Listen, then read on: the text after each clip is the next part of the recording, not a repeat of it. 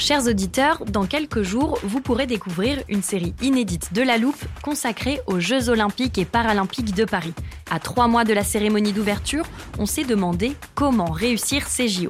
Les transports sont-ils prêts à affronter les milliers de touristes? Le dispositif de sécurité est-il suffisant? L'enthousiasme sera-t-il finalement au rendez-vous? Pour répondre, on plonge durant cinq épisodes dans les archives des éditions précédentes, accompagnés des journalistes de l'Express. C'est à retrouver à partir du 13 mai sur toutes les plateformes d'écoute.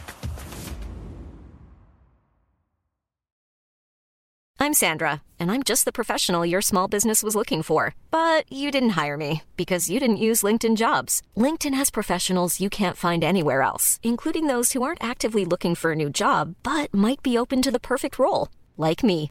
In a given month, over 70% of LinkedIn users don't visit other leading job sites. So if you're not looking on LinkedIn, you'll miss out on great candidates like Sandra. Start hiring professionals like a professional. Post your free job on linkedin.com/people today.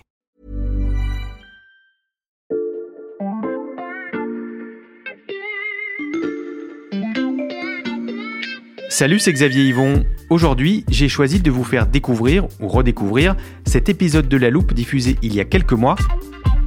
Allez, venez, on va écouter l'info de plus près. Il y a quelques semaines dans La Loupe, je vous parlais d'un livre qui s'appelle IA 2042. Un livre coécrit par Kai Fouli, l'un des plus grands spécialistes de l'intelligence artificielle.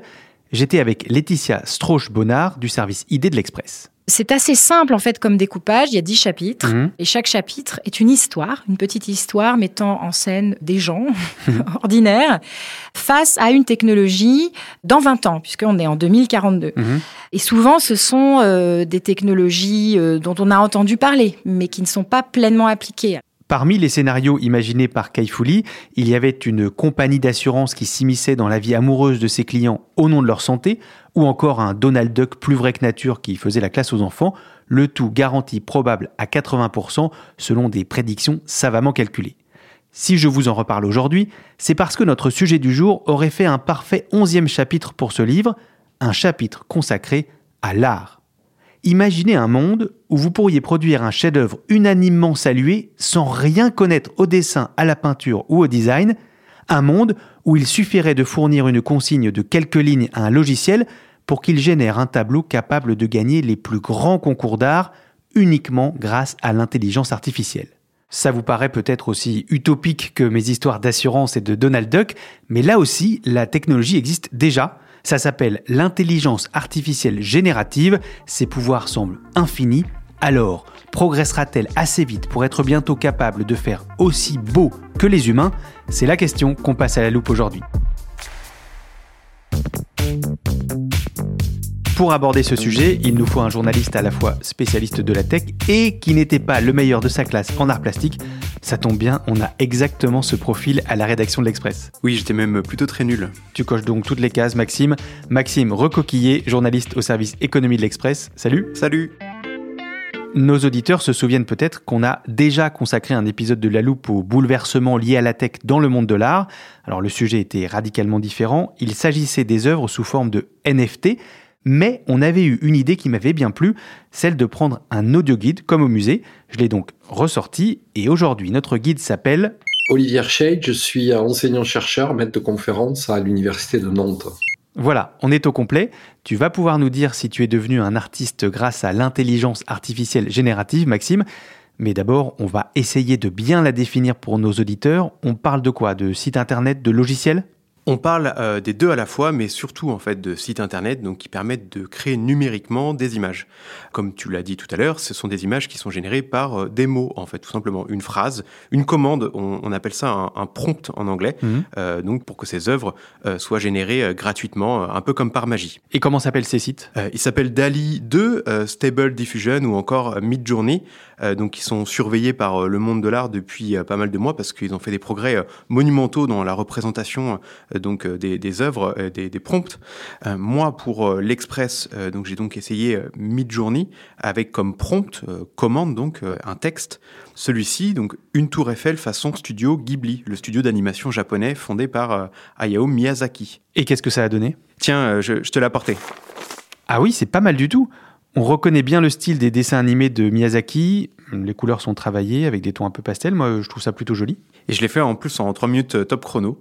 Donc, en fait, j'ai tapé la commande, le prompt. Mhm. Ensuite, on m'a donné en fait quatre versions de cette image.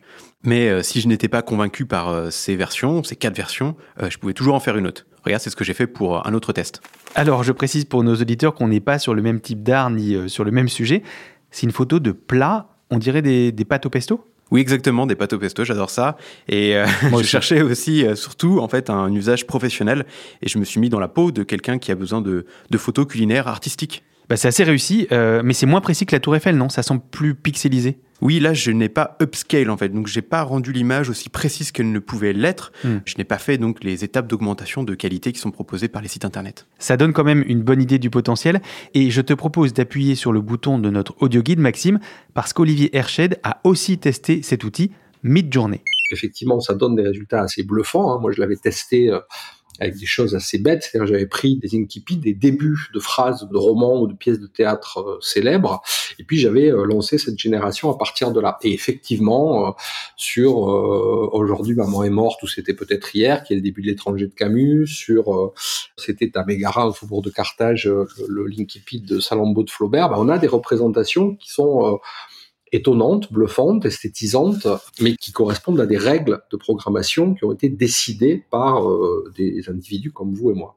Si j'en crois vos exemples respectifs, Maxime, ces outils permettent de créer à peu près tout et n'importe quoi. Oui, en quelque sorte, euh, il n'y a pas vraiment de, limite à part notre imagination. En mhm. fait, on peut très bien, euh, voilà, euh, proposer un renard dans un tableau de monnaie, mhm.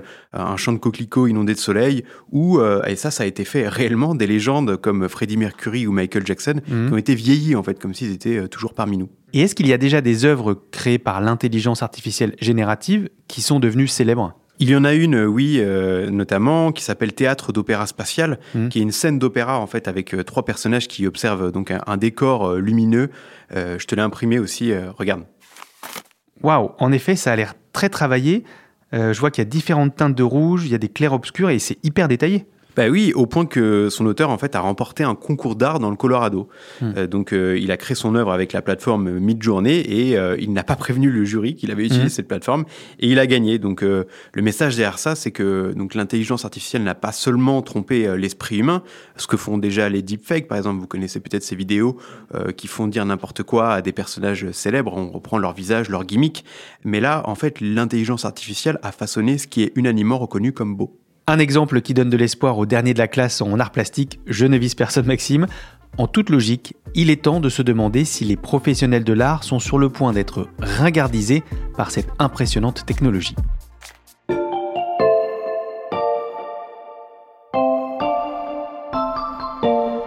Ces professionnels de l'art, Maxime, je sais que tu en as récemment rencontré à l'occasion d'un voyage aux États-Unis. Oui, je me suis rendu donc à la mi-octobre euh, au salon Adobe Max mhm. euh, à Los Angeles. J'ai rencontré donc euh, pas mal de, professionnels en fait, des dessinateurs, des graphistes, des mhm. photographes, donc qui étaient vachement intéressés par ces technologies, mais aussi bah, des entreprises plus traditionnelles dont le modèle pourrait être bousculé à l'avenir en fait par ces IA génératives, comme Adobe donc qui était l'organisateur de l'événement. Adobe, la société qui édite notamment le logiciel Photoshop. On va commencer par les artistes. Maxime, qu'est-ce qu'ils t'ont dit sur l'IA générative bah, Que c'était bluffant tout simplement. Tous euh, étaient vraiment euh, conquis par les outils. Ils l'ont tous euh, testé. Il y a un photographe aussi français que j'ai vu sur place, Lionel Koreski, qui lui me parlait du côté inconnu et excitant en fait mm. de, ces plateformes. Et il m'a dit, je, le cite, hein, quand on est artiste, on est en quête perpétuelle de l'accident artistique, mm-hmm. cette étincelle en fait que l'on n'attendait pas. Et pour lui, ces outils peuvent la provoquer. Donc ils ne sont pas vraiment inquiets face au progrès de cette technologie non, parce que en fait, euh, ils soulignent quand même la différence avec leur travail. Le photographe français, donc euh, Lionel Koreski, très mm. talentueux, que j'ai interrogé, euh, lui-même a essayé d'insérer donc un, vrai brief de travail mm. sur Midjourney, et il s'est rendu compte que le résultat, même s'il n'était pas inintéressant, n'était pas du tout au standard en fait de ce qu'il fait d'habitude. Mm. Donc pour lui, il n'y avait pas forcément de concurrence avec la vision, la sensibilité humaine en l'état. On va essayer d'être le plus concret possible, Maxime.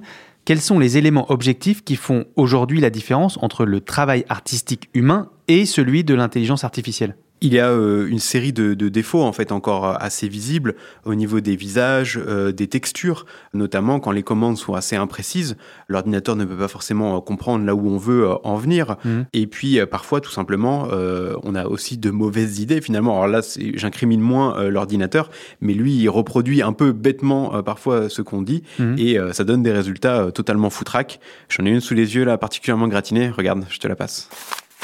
Ah oui, en effet, c'est pas aussi réussi que ce que tu m'as montré tout à l'heure. Alors, comment décrire ça à nos auditeurs? Euh, Bon, déjà, c'est une photo de chat avec un air très méchant. Il manque un bout de son corps. Il porte un costume orange grossièrement fixé avec du scotch. Il a un casque de chantier qui va pas vraiment sur sa tête. Et puis derrière, le décor ressemble à une mine, mais rien ne va très bien ensemble. Oui, bah, je, t'avais prévenu. Hein, mhm. mais alors, il y a quand même des détails qui collent à la commande, qui était donc un chat portant un bleu de travail dans une mine de charbon.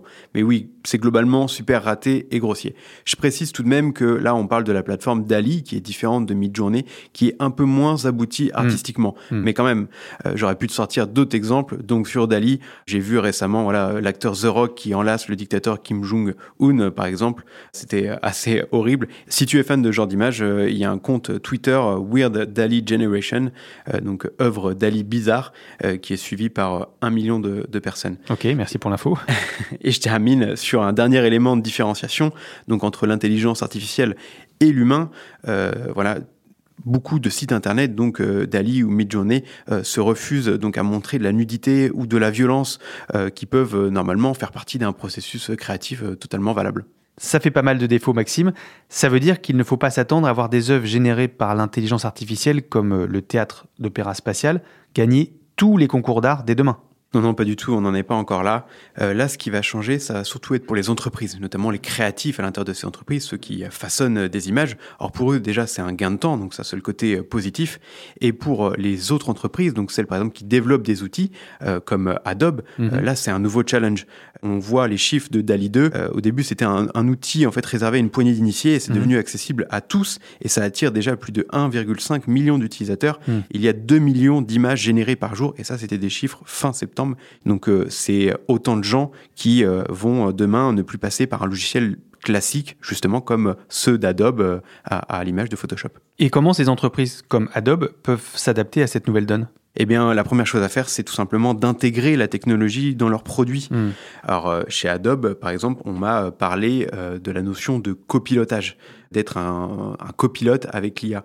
Euh, donc euh, Scott Belsky, qui est euh, Chief Producer Officer, m'a dit, je le cite, on sera bientôt capable de demander donc à l'IA d'explorer 30, 130 ou même 130 000 options différentes d'une même idée créative, avant de nous laisser en fait en choisir un petit nombre pour les travailler personnellement et ensuite les approfondir pour finalement bah, présenter ses meilleures options à ses clients donc ce copilotage, en fait, pour Adobe, est toujours mieux en fait que de se faire euh, piquer le marché tout simplement par ces entreprises. Je le rappelle, Adobe, c'est un des plus gros vendeurs de logiciels au monde et c'est une entreprise qui est valorisée 150 milliards de dollars. Donc c'est euh, vraiment un, géant. C'est le moment de réappuyer sur le bouton de notre audio guide, Maxime, parce que Olivier Herched va nous aider à placer tes explications dans une perspective historique il y a toujours eu dans les processus créatifs, que ce soit en écriture, en peinture, euh, en, sculpture, il y, a, différentes étapes dans ce qui finit par ressembler à une œuvre. Euh, et dans ces différentes étapes, euh, il y a toujours eu des supplétifs, c'est-à-dire des gens qui sont intervenus dans le processus créatif de temps en temps aussi, comme des alliés ou des employés. Hein. Rubens avait plus de 300 ouvriers pour fabriquer ses peintures. Donc quand on voit la descente du Christ, par exemple, c'est difficile d'estimer aujourd'hui qu'est-ce qui a été vraiment peint par Rubens et qu'est-ce qui a été peint par ses employés, ou en tout cas les gens qui bossaient dans son atelier. Donc a, dans un processus créatif, il y a toujours différents intervenants, différents agents. La question aujourd'hui, c'est de savoir si euh, des intelligences artificielles, bien ou mal programmées, sont capables de jouer de manière intéressante ce rôle de, de supplétif. Ce type d'outil, en tout cas, peut servir de brouillon, d'ébauche, de première étape dans le cadre d'un processus créatif.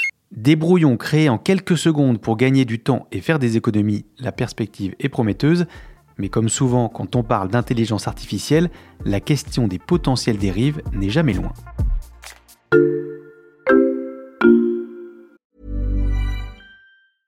I'm Sandra, and I'm just the professional your small business was looking for. But you didn't hire me because you didn't use LinkedIn jobs. LinkedIn has professionals you can't find anywhere else, including those who aren't actively looking for a new job but might be open to the perfect role, like me.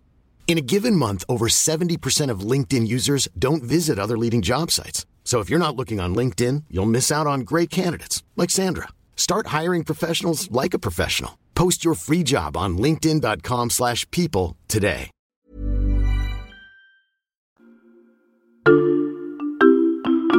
Xavier, est-ce que tu connais l'histoire de Robert Williams? Je crois pas, ça me dit rien. Alors c'est un homme afro-américain qui a été victime d'une injustice inédite à cause d'une intelligence artificielle et c'était en 2020. Ah oui, oui, ça me revient. On l'a déjà raconté dans un précédent épisode avec Sébastien Julien. Un outil de reconnaissance faciale utilisé par la police a confondu le visage de ce Robert Williams avec celui d'un autre homme qui était recherché pour vol, je crois. Oui, c'est ça, exactement. Euh, je voulais t'en parler tout simplement parce que cette histoire illustre bien en fait un des problèmes potentiels de toutes les, les intelligences artificielles et donc de l'IA générative aussi. Mhm. C'est tout simplement euh, les biais finalement dont on ne sait rien en fait euh, de l'IA et qui peut parfois verser dans le sexisme Mhm. ou même le racisme. Tiens, je te pique ton audio guide pour lancer moi-même la prochaine explication. Écoute Olivier Hershade. On s'est aperçu que sur certains jeux de données, bah, des images étaient mal taguées ou étaient euh, comportaient là aussi des biais. Euh, on s'est aperçu que quand on construit des jeux de données d'images, par exemple, toute une série de métiers sont systématiquement masculinisés. Donc, si vous demandez à générer une image de pompier, vous aurez toujours un, garçon, jamais une fille. Si vous demandez à générer une image d'infirmier, vous aurez toujours une fille, jamais un garçon. Et, ça, on le sait pas quand on utilise ces générateurs d'images. Quand on, on tape un prompt, on ne sait pas derrière s'il y a des biais genrés, sexistes, euh, etc., etc. Je prendre le cas en fait euh, de l'outil DALI 2. Donc ce dernier appartient à une société euh, privée et il fonctionne en fait grâce à un modèle de langage qui permet en fait euh, de reconnaître le sens d'un texte que l'on écrit, les fameux prompts. Donc ceci combiné à une autre machine opère ensuite euh, le lien avec une image qui se trouve dans une immense base de données en fait. Sauf que le problème, c'est que cette base de données euh, de DALI 2 euh, notamment est en fait secrète, ce qui soulève des questions légales. Et là, je relance notre audio guide. On peut se servir par exemple de Lénine, mais pas de Staline. Euh, si vous demandez une image, générer une image avec euh, je- Lénine et Staline qui jouent au football, euh, bah, vous allez avoir un petit avertissement on va vous dire tot, vous avez utilisé un des mots interdits, c'est pas possible. Donc vous affinez, vous essayez avec Lénine jouer au football, puis avec Staline jouer au football, puis il y en a un qui marche et l'autre qui marche pas. Donc quels sont les enjeux? Euh, C'est pas explicite, c'est-à-dire euh, on ne vous explique pas la plupart du temps pourquoi c'est interdit, et puis euh, ces règles la plupart du temps sont cachées. On ne sait pas vraiment, il faut chercher pour savoir ce qui est autorisé, ce qui est interdit. En fait, ce qu'il explique, c'est que si on ne peut pas ausculter Mhm. euh, ces immenses bases de données, il y aura forcément des biais et des sorties de route. Des décisions euh, donc seront prises en amont, mais on ne sait pas par qui et comment. Tout à l'heure, euh, j'ai cité Scott Belsky, qui est Mhm. donc Chief Product Officer chez Adobe, et celui-ci a une très bonne métaphore en fait. Pour lui, l'essor de l'IA générative est comparable à celle de la voiture autonome, Mhm. et par sécurité, eh bien, il est encore nécessaire de garder une main sur le volant. Et comment on fait pour euh, garder une main sur le volant en ce qui concerne ces fameuses bases de données, Maxime? Pour l'instant, on n'a pas vraiment euh, de, euh, de solution à part euh, peut-être être prudent et avoir un minimum de recul justement sur euh, ces plateformes. Et une autre solution pourrait être tout simplement à l'avenir, mais là je me projette très loin, peut-être de construire ses propres bases de données artistiques. Bon, la technologie n'est pas forcément encore à la portée de tous et ça nécessiterait des coûts importants en matière de fonctionnement et de stockage parce que la machine a besoin d'une grande quantité d'informations pour apprendre Mhm. et générer des œuvres. Mais pourquoi pas, ça pourrait être l'avenir. Ok, si je continue de réfléchir aux questions soulevées par le développement de l'intelligence artificielle dans l'art, Maxime, il y a évidemment celle des droits d'auteur aussi. Par exemple, quand tu tapes une tour Eiffel dans le style de Ghibli, ça ne rapporte rien au studio d'animation japonais. Non, ça ne lui rapporte rien. Après, à mon échelle, euh, on était plutôt sur du pastiche euh, qu'autre chose. Mais si euh, massivement, en fait, je commence à reproduire des styles, des œuvres, euh, là, comment on rémunère justement les personnes qui sont à l'origine euh, Mm. de ces créations? Et même comment savoir, même si parfois je pique une inspiration de quelqu'un d'autre, vu que Mm. Je le rappelle, les bases sont quand même euh, assez secrètes euh, finalement. Donc, euh, je vais reprendre aussi l'exemple du photographe français que j'ai rencontré euh, à Los Angeles, qui m'a confié euh, lui-même avoir testé euh, une commande euh, en apposant le nom de l'artiste japonaise euh, Yayoi euh, Kusama, devenue célèbre notamment pour euh, ses œuvres et qui comporte euh, euh, plein de, de petits pois en Mm. fait. Et donc, euh, il en a fait une œuvre euh, fidèle au style de l'artiste. Ça l'a bluffé. Lui non plus ne l'a pas fait de manière massive, il ne l'a pas copié. Mais euh, malgré tout, euh, ça suscite des interrogations d'interrogation. Et est-ce que les sites ont déjà prévu des parades? Oui, euh, certains prennent quelques précautions, comme euh, Dali 2 par exemple, qui euh, refuse que l'on mette Philippe Stark, le nom du créateur français, afin de protéger donc ses œuvres et a priori s'éviter tout ennui judiciaire. Après, mm. pour être tout à fait honnête, je n'ai pas testé tous les artistes et on a bien vu que Ghibli par exemple avait fonctionné pour Midjourney. Donc il y a quand même des choses qui passent. Et ces questions-là sont cruciales pour l'avenir et pas seulement pour les tableaux ou les photos. Comment ça? Parce que ça concerne la création en règle générale. Donc hier c'était pour le texte, parce que l'IA générative sert hmm. aussi pour le texte. Aujourd'hui c'est pour l'image. Et demain on va pouvoir générer tout aussi facilement probablement du son. Donc des podcasts oui, des podcasts, pourquoi pas. Et euh, mais on va pas te remplacer, euh, Xavier ne t'en fait pas. Mais aussi de la vidéo et de la 3D. Voilà, une machine peut apprendre tout ça et devient de plus en plus robuste. Donc euh, tout ceci est possible. On va pouvoir générer des tas de choses, même imparfaites comme les images, mais il faudra s'attaquer de front à ces problèmes de biais et légaux. D'ailleurs, début novembre, aux États-Unis, donc un recours collectif a été lancé, notamment contre OpenAI c'est l'entreprise qui développe euh, le logiciel euh, DALI 2. Donc euh, on voit que c'est quelque chose qui est vraiment d'actualité. À l'avenir, et même au-delà de ce recours, il faudra clarifier ces règles parfois un peu floues entre le vrai art et l'art artificiel dont on parlait tout à l'heure. J'ai gardé l'audio guide, j'appuie une dernière fois et je laisse Olivier Herched conclure.